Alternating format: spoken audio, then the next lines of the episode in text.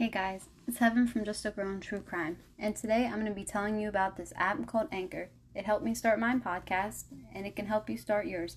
Anchor is a free app that lets you use it from your phone or your computer. So if you want to do it on the go and you want to just record, you can record one.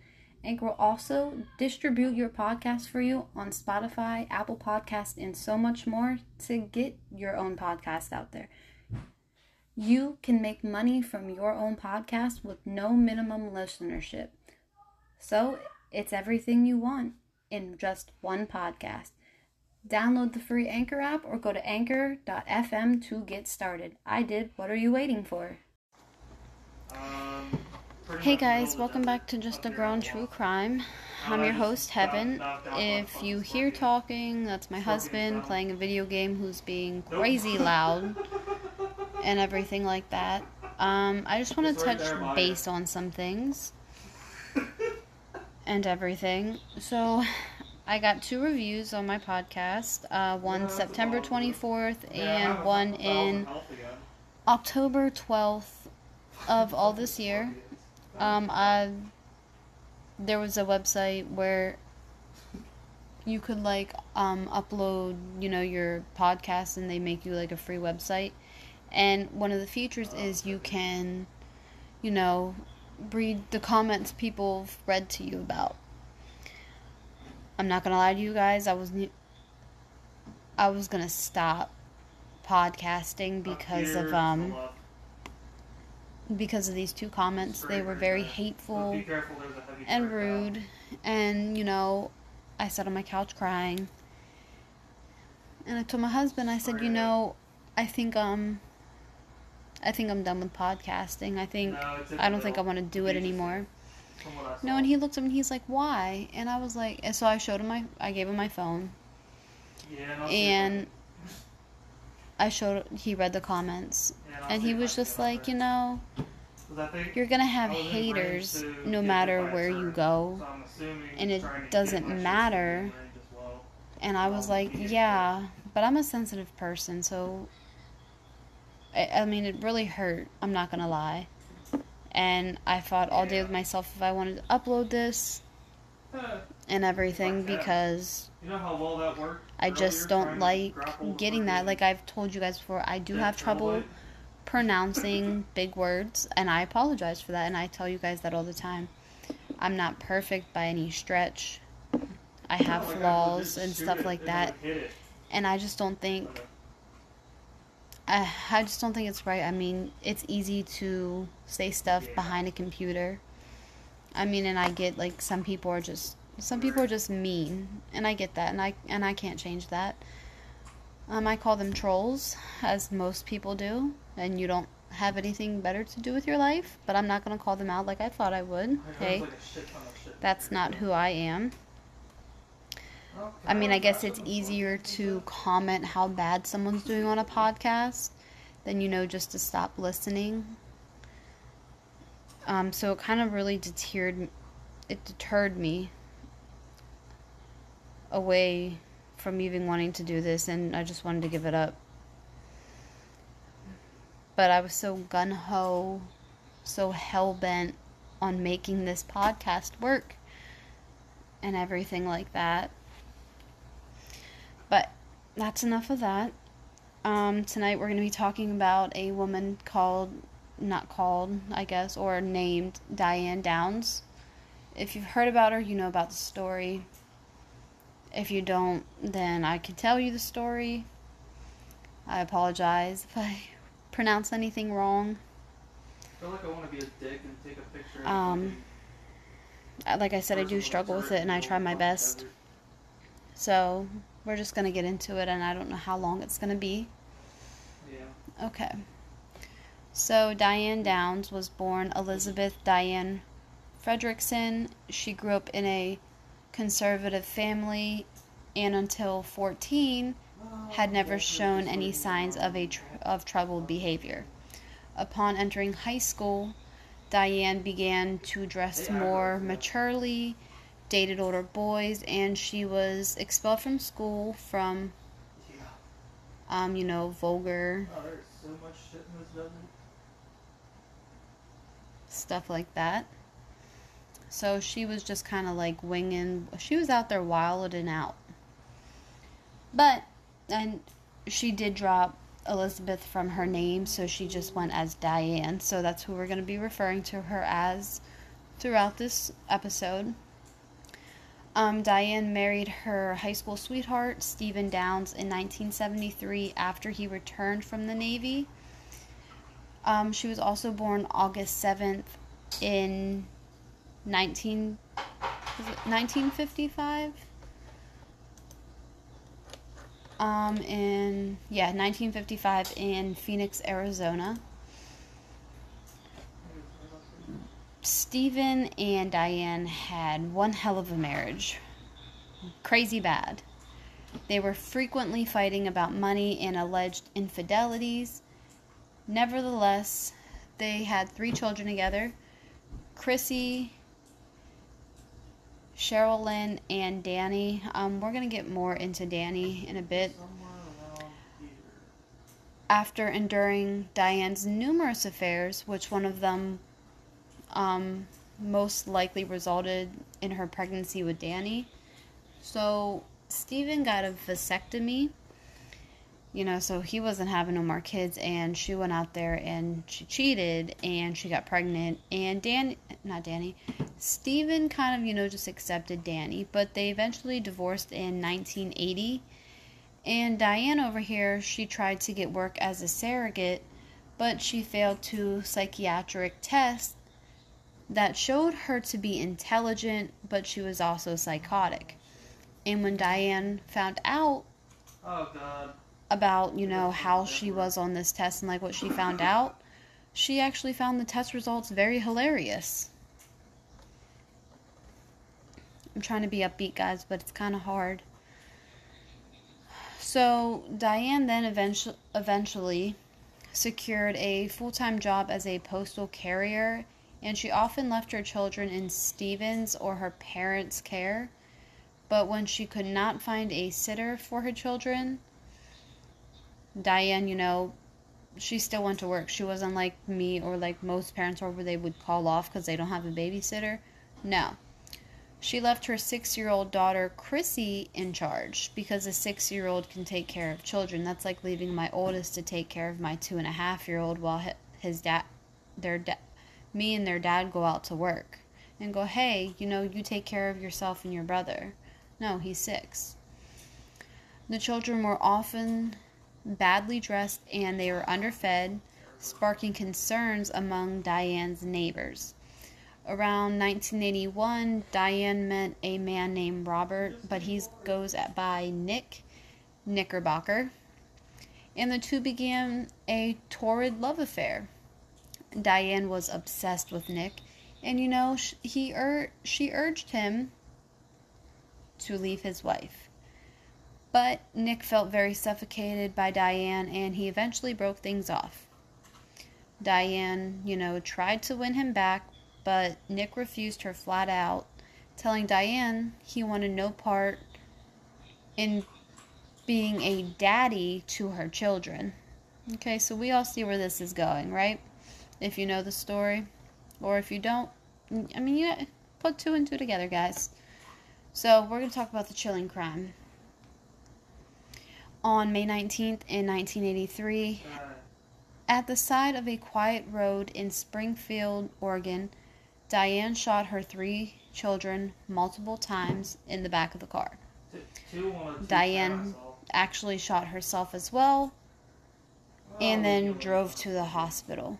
When she arrived, Cheryl was dead, Danny was paralyzed from the waist down, and Chrissy had suffered a stroke that impaired her speech. Diane, when the cops came, Diane told the police this story. She said that a bushy-haired man had shot her child, shot her and her children after car- a carjacking went wrong. Police found her answers and reactions to her children's conditions to be off putting.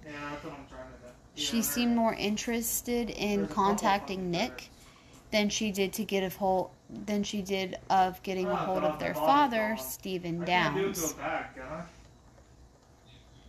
police actually did a search of Diane's home and they eventually uncovered a diary in which she constantly mentioned Nick and his lack of interest in children. More damning evidence surfaced when police discovered Diane lied about actually owning a .22 caliber gun, the same type used for the shooting.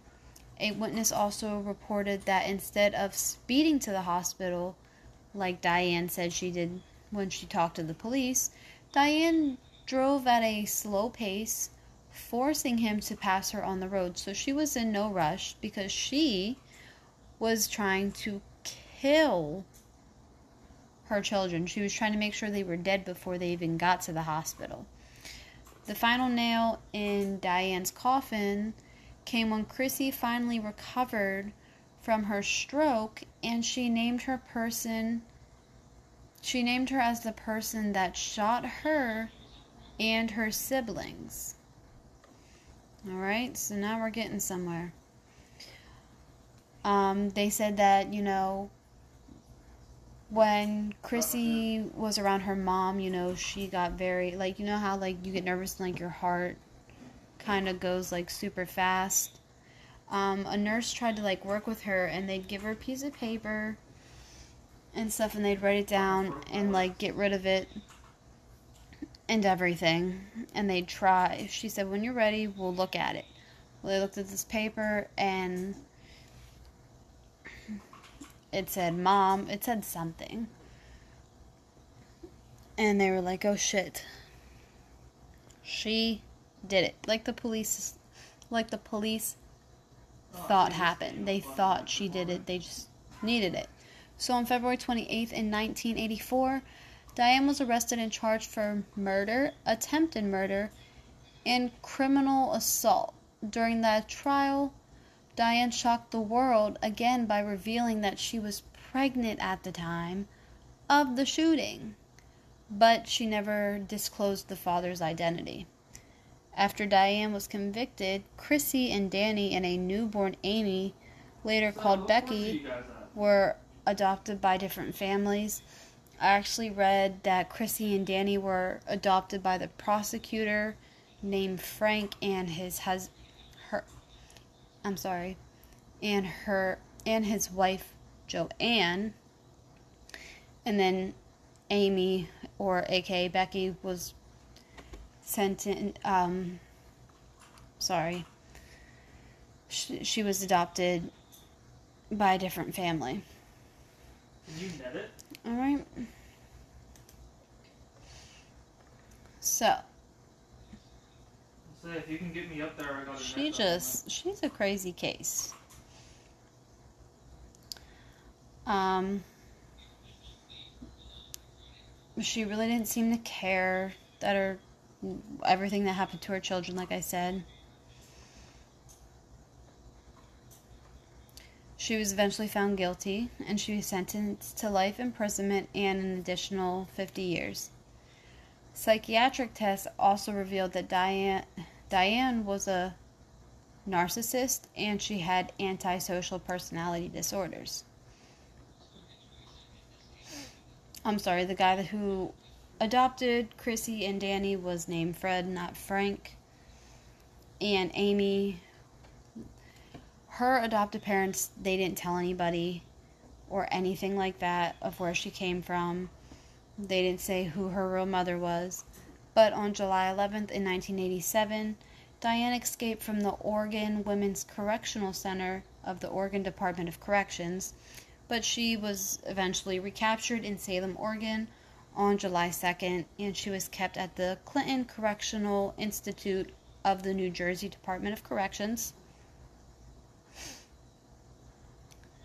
And she was sentenced to an additional five years in prison for the escape and it was supposed to serve with her current sentence.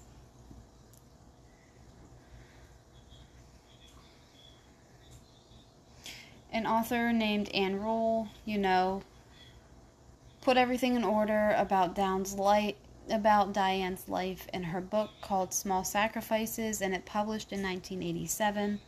The book was adapted into a TV movie of the same name and that aired on aired in 1998 by an actor named Farrah Fawcett, portrayed Downs in the movie. In 1994, Diane was transferred to the California Department of Corrections and Rehabilitation. During her imprisonment, she actually graduated with an associate's college degree in general studies. In 2010, she was housed in the Valley State Prison for Women. Down was eligible for parole after spending 25 years in prison. She claimed her innocence during her first application for parole in 2008, stating that she and her children were shot by a bushy haired stranger that we all know did not exist. Her second parole application was rejected on December 10th in 2010 and Downs will actually be eligible for parole in 2020.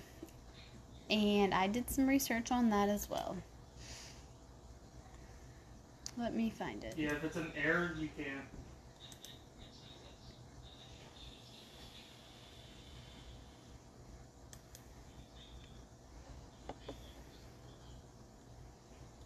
I don't think you could tame the aggressive ones. So, where is she now? She's currently serving her time in the Valley State Prison for Women. Right? And I want to know if she got paroled or not. Her last mugshot looked pretty rough.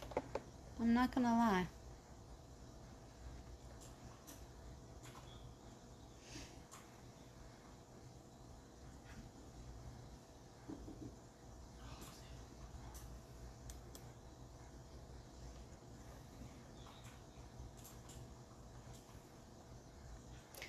Heard though her kids though are thriving. Danny and Cheryl, they're they're doing very good. Let's see if she was denied. Okay, see there's a video. Okay, see now it's okay. So there's some things that say she her parole hearing was it is moved to 2021, but we're not sure that's on Reddit, so you can take that with a grain of salt. I was trying to grapple.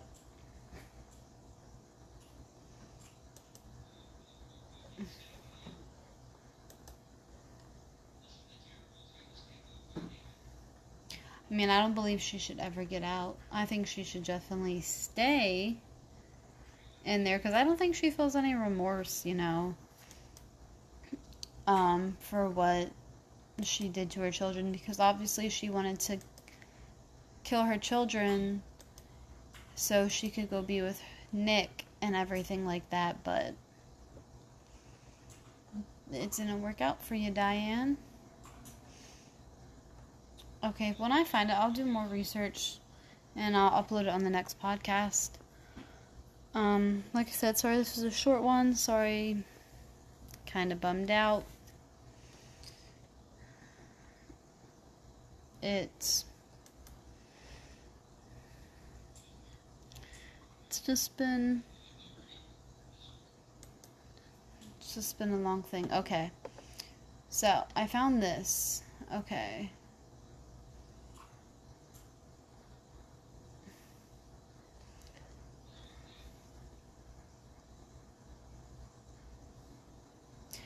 So, the notorious convicted killer Diane Downs believes coronavirus swept through her prison and compares it to a gothic horror story. Alright. So, did you ever read The Red Death by Edgar Allan Poe? Diane Downs asked, required reading in high school. Once the plague is in the house, there's no avoiding it. She was convicted 35 years ago, you know, after shooting her three children. But she believes the novel coronavirus has already rolled through the Central California Women's Facility where she's actually incarcerated. And she thinks she survived it thanks to luck and a prison person.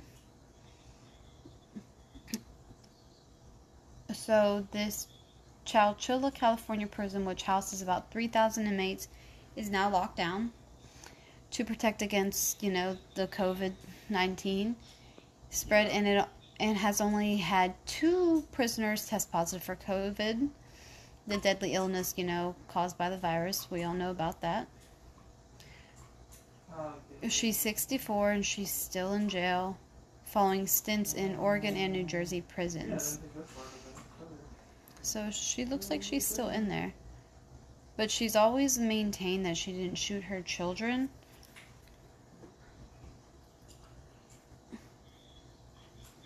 But she says that she follows the news a lot about the corona pandemic as closely as she can from prison and she's concerned about surviving off about her surviving offspring contracting COVID-19 which how are you concerned about them because you were willing to take them out, you know? If we go straight left on the map, they're passive over She there. said every time in the in every In time the green world area. news shows the big red circles on the national map, I look at Oregon because that's where Chrissy and Daniel are. She told the Oregon Live via email through sent through her brother, James. Compared to other states, it appears Oregon's red circle is smaller than most places. And then it says, Is Oregon relatively virus free, or are my children in great danger than the red circle size suggests? I still worry about them and I still love them, though, though they'll never know it because you tried to kill your kids, Diane.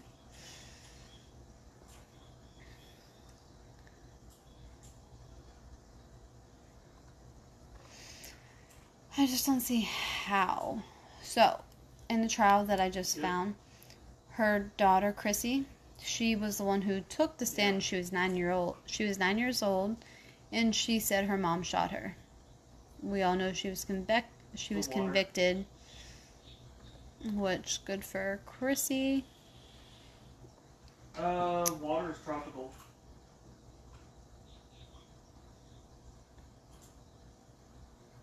Um, her brother James believes his sister's story about the bushy-haired stranger, and he points out a man named Clayton. I'm not gonna pronounce his name last name because I don't know how to say it, and I don't want people to come for me in the comments because it's a fucking last name. Yeah, totally. I'm Provided a sworn right. affidavit in the 1990s in which he stated that a former not make it there. a former friend of his named Jim Haynes admitted shooting the children because Downs had found I'm out right about an illegal drug operation. And Jim allegedly said he shot the children to teach Diane a lesson to make her suffer for the rest of her life. But um, Clayton and Jim are actually both deceased. So, in her, we're going to go into a little bit of her parole hearing in 2008. This is what she said. She blamed the shooting on Haynes and suggested that he had been hired by a man named Pat Hornan, Horton, who was the Lane County District Attorney when the shootings occurred. And hi her brother says that his sister Yeah. has often been a target in prison because of her notoriety, because of what she did. Okay? New inmates who know her um, come in and they think it's necessary for them to make a name for themselves. opinion and shit when- So it's not uncommon for her to be a to be attacked, he says. But now, you know, she's worried about COVID and all that stuff. She says that she's beginning to suffer COVID 19 symptoms headaches, extreme fatigue, coughing, tightness in the chest in February. And a few of them had heard about COVID at that time, and she said the prison doctors diagnosed the sick inmates with a rhinovirus, the common cold, Whatever the illness was, it hit her cell block hard in early March, she wrote. I give yours. March 11th, Diane told her brother that a roommate in her give yours a medical large barracks like cell had been sick for three weeks, and that five other prisoners in the cell, herself included, were now feeling ill. Give me a help force feed.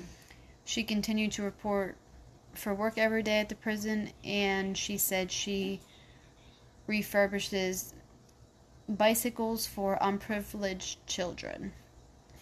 She said, she, you know, she drug herself to work on the 11th and 12th of March. She said she was exhausted and fuzzy in the brain, and she wrote this week dry cough, headache, sinuses clogged with very thick with very thick mucus. And I guess her supervisor saw her struggling and told her to go back to bed. She showered, slept for four hours, woke up, drank water. Then she went back to sleep for 16 more hours. I was gonna say before you started flying, let, let me hop back on with the passenger. She said, What I see, what others have suffered, I think my boss probably saved my life. She Oh, also added that the prison just received a shipment oh, of I know is I'm like, oh flying. Oh, me get out. swatches and she started Let me look sewing down at the face masks for the kiddos at the children's hospital. Which Diane, what are you doing? I mean, are you trying to make up because you tried to take out your kids? But as of right now, it looks like she's still in prison. And we'll keep an eye out for it and we'll see what happens. And everything like that. Okay, so criminal status, incarcerated, earliest possible release is 2021. So we'll, you know, let's just here. yeah. That, And guys, I hope you enjoyed this episode of um, Just Grown True Crime. In you get. And sorry if I mispronounced any words. Sorry if I'm sad Yeah, and not upbeat normally like I am. It's a lot to take in. Um, if you want to follow me on Instagram, you can follow me at Just a Girl in True Crime. You can send me an email at Just a Girl in True Crime. You can um, you can follow the Facebook group at Just a Girl in True Crime. I'm gonna pull up this thing so you can look at the website. It is called. It's called um, Pod Page, and you know it's just a girl in true crime, and you can leave reviews if you feel like it. Um, you can check out my YouTube at Just a Girl in True Crime that I just have one video uploaded about um Colleen Stan. And I'll see you Wednesday for a um an urban legend. I don't know what I'm doing yet. I'm gonna research some stuff and maybe record it tomorrow and upload it tomorrow or Monday. I don't know yet. But yeah, guys, that's it. And like I said, I hope you enjoyed it, and I'll talk to you guys later.